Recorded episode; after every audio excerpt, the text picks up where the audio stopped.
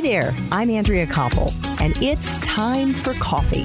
The podcast where you get to hear firsthand what the jobs and careers that interest you the most are really like. Hey there, Java junkies. Welcome back to another episode of T for C. If you're interested in public affairs or communications, specifically working for tech companies in Silicon Valley, then this is the episode for you because my next guest led internal and external communications and public affairs at Google until she decided to quit and co-found a startup that builds software for musicians. But before I introduce you to the multi talented Jessica Powell, I want to make sure you've signed up for the Java Junkies Journal. That's Time for Coffee's weekly newsletter that comes out on Mondays and gives you a sneak peek into the episodes and the professions we're going to be featuring that week. Just head over to the Time for Coffee website at time, the number four, coffee.org, and the sign up box is right there.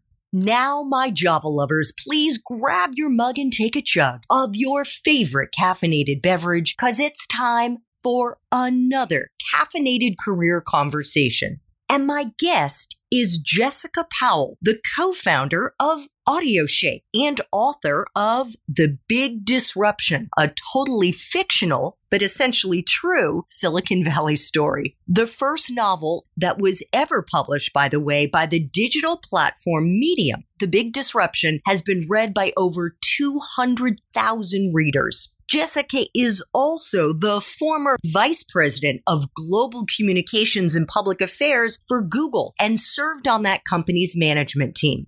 She's also the author of Literary Paris, and her fiction and nonfiction has been published in The Guardian, The New York Times, Wired, Fast Company, and Medium Magazine. Jessica has also worked in marketing, in translation, and in policy in Europe and Asia, and she speaks six languages. Jessica, welcome to Time for Coffee. Are you caffeinated and ready to go?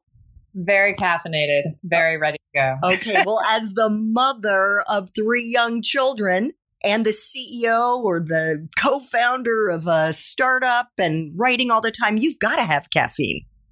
I actually only have it right in the morning because otherwise I'm too wired to go to sleep at night. Oh, gosh. Yeah. And that would be a problem. You need your sleep. So let us jump into those 10 espresso shots. The first one being what entry level jobs are available to young people who are eager to break into the field of communications, Jessica?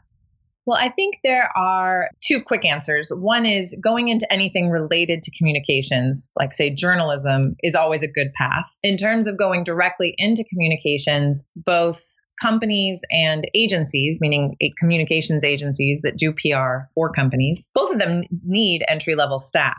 And there's all kinds of jobs that range from following the media and doing what are called press clippings and understanding the stories that are happening. Those are kinds of things that are very typical in entry level communications jobs.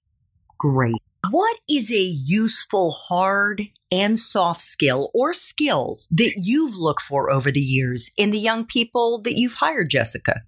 I think writing skills are fundamental. It's not only something that is very useful to you, but also it's going to be one of the biggest things that you can offer your clients, right? You're either in-house, the companies you're working for, the people whose whose communications you are writing, but also or if you're working in an agency. So I think writing skills are fundamental. For me that was really make or break. I don't think I ever hired someone who I thought was a poor writer. And soft skills being able to communicate, right? And and by that I don't mean that you need to be an extrovert. I'm not. I'm an introvert, but being able to talk to people and ask questions and be curious and be able to then communicate that to others others, I think is really important.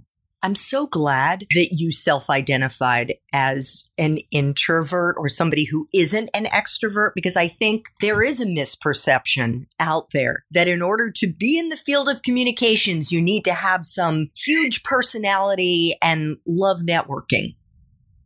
Oh, I hate it all. I hate all of that. all right. So, what about someone's major?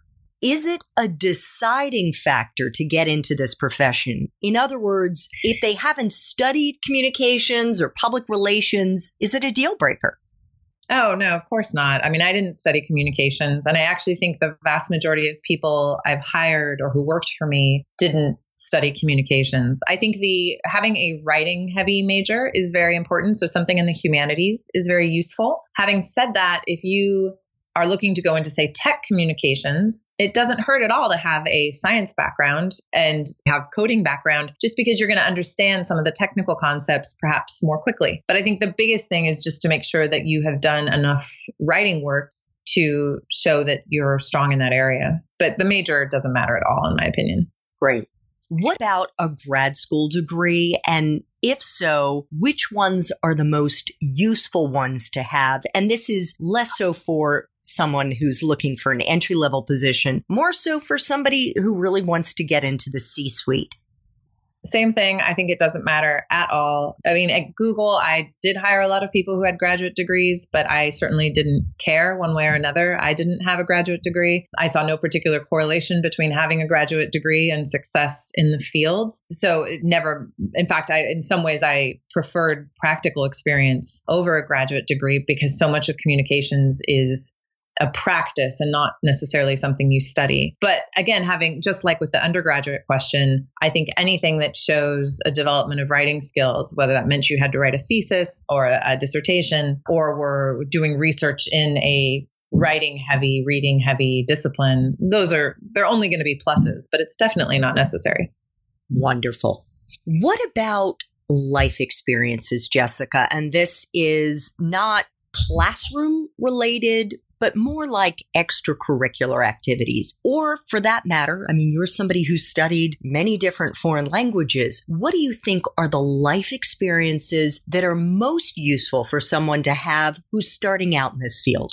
as I was saying before, I think anything where you are developing your writing skills and communication skills generally is going to be useful. I also think any situation where you are throwing yourself into an environment where you don't you aren't the expert. So in my case, I lived in a bunch of different countries and learned those languages while living there. I actually think that was very helpful in communications because you have to navigate not actually understanding a lot of what's around you and finding some sort of shorthand to make sense of it to yourself. And I think that's a lot of what communications is. It's taking a problem or a product that someone has brought you that's usually very complicated and then figuring out a way to communicate that to a mass audience and you aren't going to have the same level of technical expertise and I say technical expertise in the broadest sense. You're not going to have the same level of expertise as the person who's coming to you with this thing. And so, how do you translate that to people like you or other people who don't necessarily have that same level of knowledge? How can you tell a compelling and interesting story to people?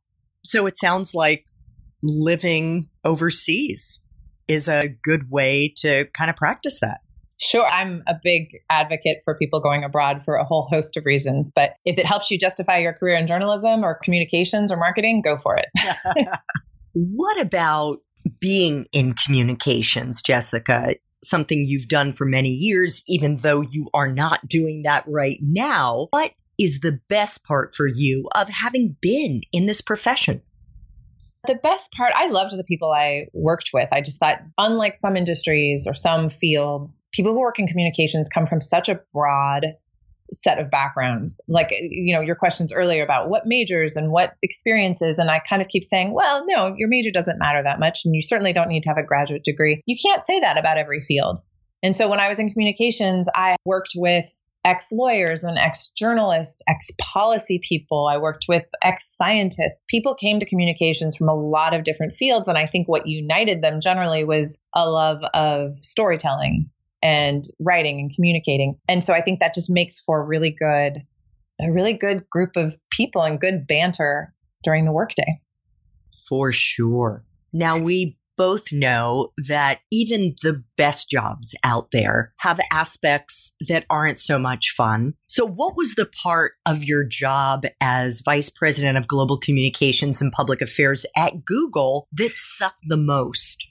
Yeah, I would say the, and this would not be applicable to every communications job, but I'd say any communications job at a big company that is very much in the news, you're going to have a lot of unpredictable work and unpredictable hours. So many times a week, I would say I would get a phone call at 11 o'clock at night or six in the morning where something had gone horribly awry in some part of the world. And I was either being briefed on it or was being asked to weigh in on it it's just a much less predictable because your your a lot of your workload is determined by what's happening in the news. And that would be different say if you were developing a product or working on research. Those have their own stressors of course but they're not as susceptible to say a 24 hour news cycle. Definitely. It sounds almost like the life of a journalist covering your right. beat covering the tech beat or covering foreign affairs or covering politics Right. I think a beat reporter would have the similar thing. But you know, if you were working in a communications job at a a nice medium-sized company that might occasionally be in the news where actually your bigger challenge is to try and get attention for the company, not to keep attention from the company. Your work-life balance, so to speak, is probably going to be much better. Absolutely. But when you're working for a company like Google, that's often a newsmaker, not so much the case. Right. Jessica, what is the best career advice you've ever gotten? Well, I can give you two pieces of advice. The first was from my father early, early on, who just said, There's nothing like owning your own business and being your own boss. And I think he didn't necessarily mean it specifically that one had to have one's own business, but rather you just needed to be in control of what you were doing. And I actually that that I think more than anything I've ever heard has stuck with me. In terms of very practical use it right away advice that I got, I remember at one point early in my career, another woman pointed very concretely to a meeting that we had both been in and said you could have been more assertive in that meeting. And it was hard feedback to hear, but I realized that she was right that I was holding back quite a bit with my opinions because of a sort of unstated deference for the other people in the room who were older than me, who had more experience. And even though I was the only one in the room doing my specific thing, meaning communications, I was being quieter out of respect for their experience. And while I think there's a lot of value to listening and understanding that the people who have more experience may have certain knowledge or wisdom that you don't. You don't want to be silencing yourself to the point where you're not actually adding any value in the room. And I was doing that. So that was very good advice. Terrific. Thank you so much. Two final espresso shots. What movies, if any, or Netflix, Hulu, Amazon shows, or books, Jessica, do you think accurately depict your profession? You know, I don't think I've ever seen a show or movie about PR. If it did exist, it probably would not be very flattering. It would be like a fashion publicist or a or like a political operative, right? Who's trying to manipulate the media. So I, I don't know what it would be, but it probably wouldn't be flattering. but certainly we could say, in terms of the industry of working in Silicon Valley, the big disruption might be a good place to start. Oh, yeah, that's a good point. Yes. I mean, if, certainly in terms of understanding the industry, and there is a little bit in there about certainly about communications and how these companies market themselves to the world. Absolutely. Do you want to tell our listeners a little more about it? Well, the book is a satire. It's not a thinly veiled book about Google. It is about the tech industry and very much about what happens out here in Silicon Valley, both the large tech companies as well as the startups. And it's about a man who goes to interview at a company, the world's largest internet company, and gets a job there. And in the process of trying to keep his job, you discover that the company is doing all of these really, really insane things to try and and increase its grip on the world. So that's probably the easiest description, but it's a very funny take on what happens here with like i would say a good dose of criticism about the industry, but I think also a lot of love in some ways for some of the stuff that makes the culture unique. Awesome. I'll make sure to include a link to it in our show notes. Final espresso shot. What would Java junkies be surprised to learn about your profession, Jessica? Probably the degree to which you're involved in almost everything that happens at a company. I think that people think of communication sometimes as it's that publicist who makes the call, who sets up an interview, or who silences a journalist or pitches a journalist. But a lot of what happens in communications is really sitting down with the teams that are involved, perhaps in a product launch or perhaps with lawyers if it involves a lawsuit, and understanding the problem and understanding all angles of it. So you really have a holistic concept at almost any given time what's happening in the company. And so whereas if you go into other fields, say you go into business development, you're really going to understand the larger competitive landscape and what the company's viewpoint is related to all these competitors or potential acquisitions. Or you go into product and you're very focused on building a particular kind of product or the features for a product. But in communications, you have to be across all of that. So you understand at a more superficial level, sure, but you understand what's happening on the business development side. You understand what's happening across all the products, what's happening across all the legal issues. And so the diversity of the role that you do is really fun. You really develop a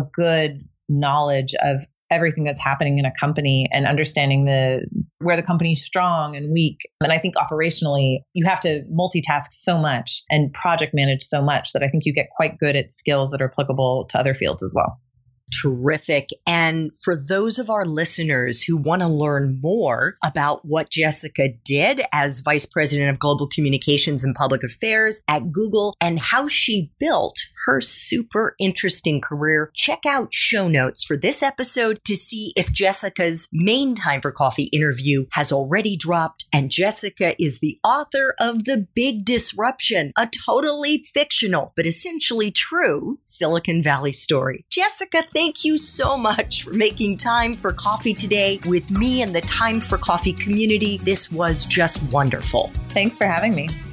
Thanks so much for listening to Time for Coffee, where the professionals in the jobs that most interest you always have time to grab coffee 24 7, no matter where you live. I have one quick favor to ask you. Remember to rate, review, and subscribe to Time for Coffee. Thanks so much.